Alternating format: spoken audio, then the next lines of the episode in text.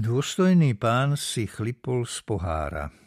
Hostiteľ chcel vyzerať úslužne, siahol po čbáne.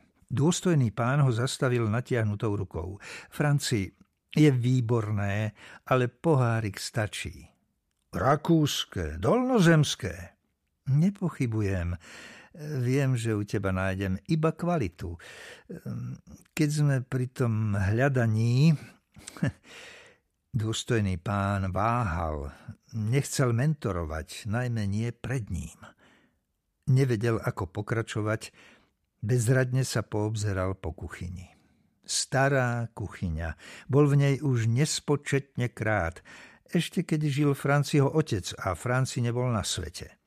Kuchyňa zároveň obývačka, v zadnej miestnosti sa iba spalo, celý rodinný život sa odohrával tu vo šumelej kutici so starým sporákom s prasknutou platňou za ošúchaným, nahrubo nalakovaným stolom. Stará kuchyňa v starom dome na brehu Dunaja slúžila majiteľom od konca minulého storočia, no slúžila spoľahlivo, lebo staviteľ bol vychýrený murár. Jeho vnuk pričinením zablúdenej bomby na konci vojny užíval rodinné sídlo len sám. Žil utiahnutým životom, s ľuďmi sa nestýkal. Len občas urobil výnimku, ako práve teraz. Sedel oproti starému vráskavému mužovi vo šúchanom čiernom obleku, zažltnutej, kedysi bielej košeli s čiernou nevyžehlenou viazankou. Máte na mysli policajtov? Nadviazal Franc. Dôstojný pán prikývol. Keby hľadali, keby snorili, zase iba prikývol. Víno je preliaté v demižóne. Fľaše som hodil do Dunaja, ako vždy. Vidíte? Nalievam z džbánu. Cigarety som predal priekupníkovi. Vždy tomu istému, odskúšanému. Ako vždy, žiadny identifikovateľný tovar som nepreniesol. Môžu prísť, môžu hľadať, môžu snoriť, nič nenajdu.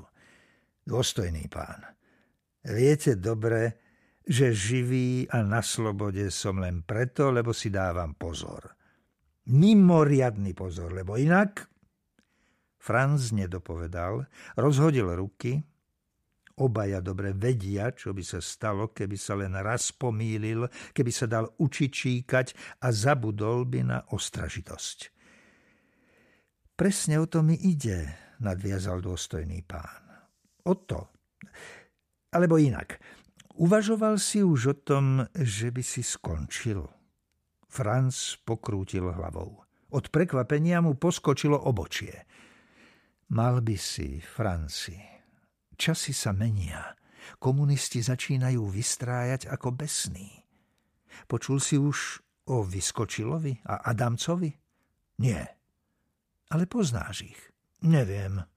No, vyskočil, ten malý holohlavý, stretol si sa s ním v seminári. S tým popáleným lícom, ten pilot? Ten. Toho poznám, toho druhého nie. Aj ten druhý bol pilot.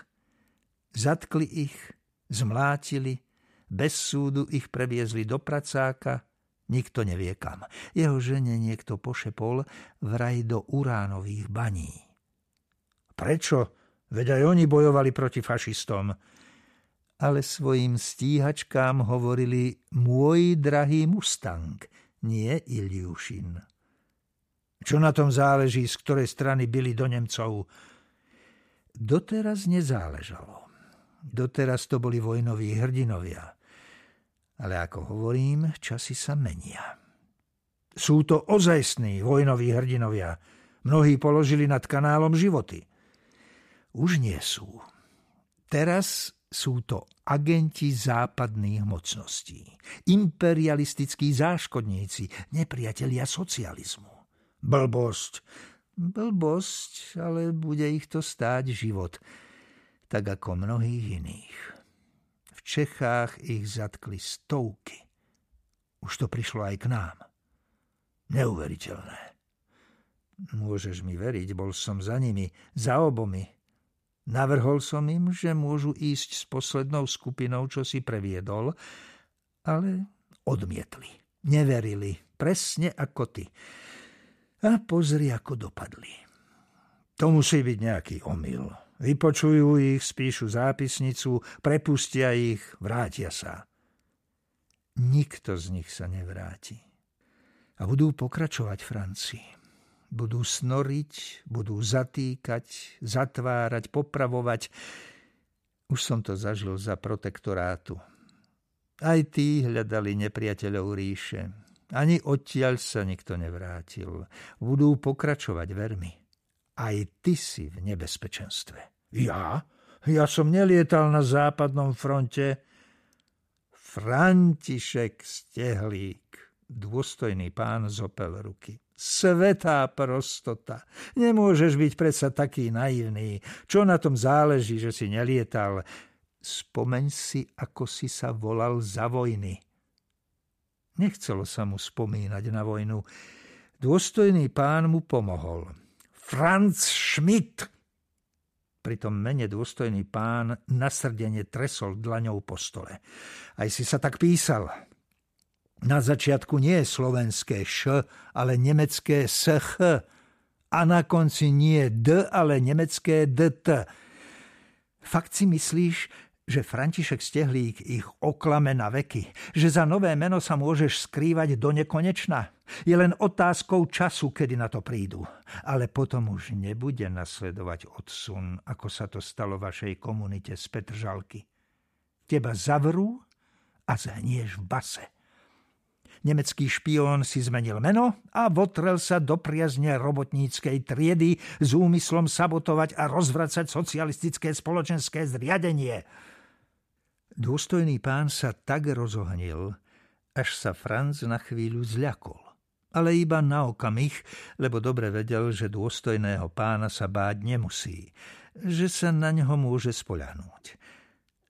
Ak na nikoho na tomto svete nie, tak na ňo určite.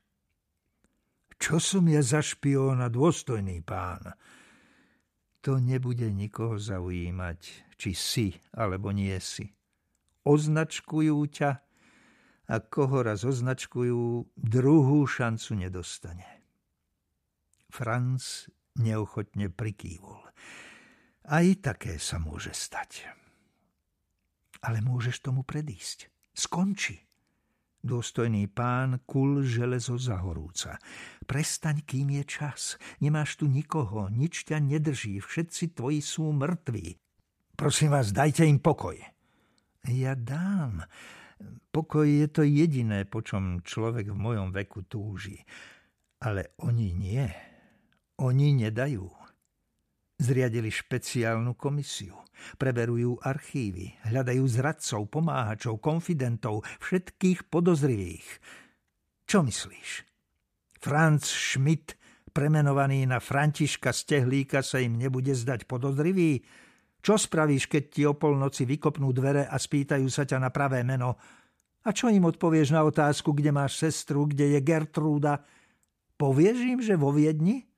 A keď sa ťa spýtajú, ako sa tam dostala, priznáš sa, že si ju sám odviedol, za ruku dotiahol rovno až tam a nie len ju, ale 150 ďalších. 278. A to má byť poľahčujúca okolnosť, Myslíš si, že čím viac, tým lepšie? Za prvú stovku ťa zastrelia, za druhú aj obesia. Za tých zvyšných 78, dôstojný pán, nepreháňajte, skočil mu do reči. Nepreháňam, Franci, nepreháňam. Robia rýchlo, systematicky. Radia im Rusi. Riadia ich Rusi Nikto nie je v bezpečí. Slučka sa stiahuje. Riziko narastá s každým ďalším prechodom.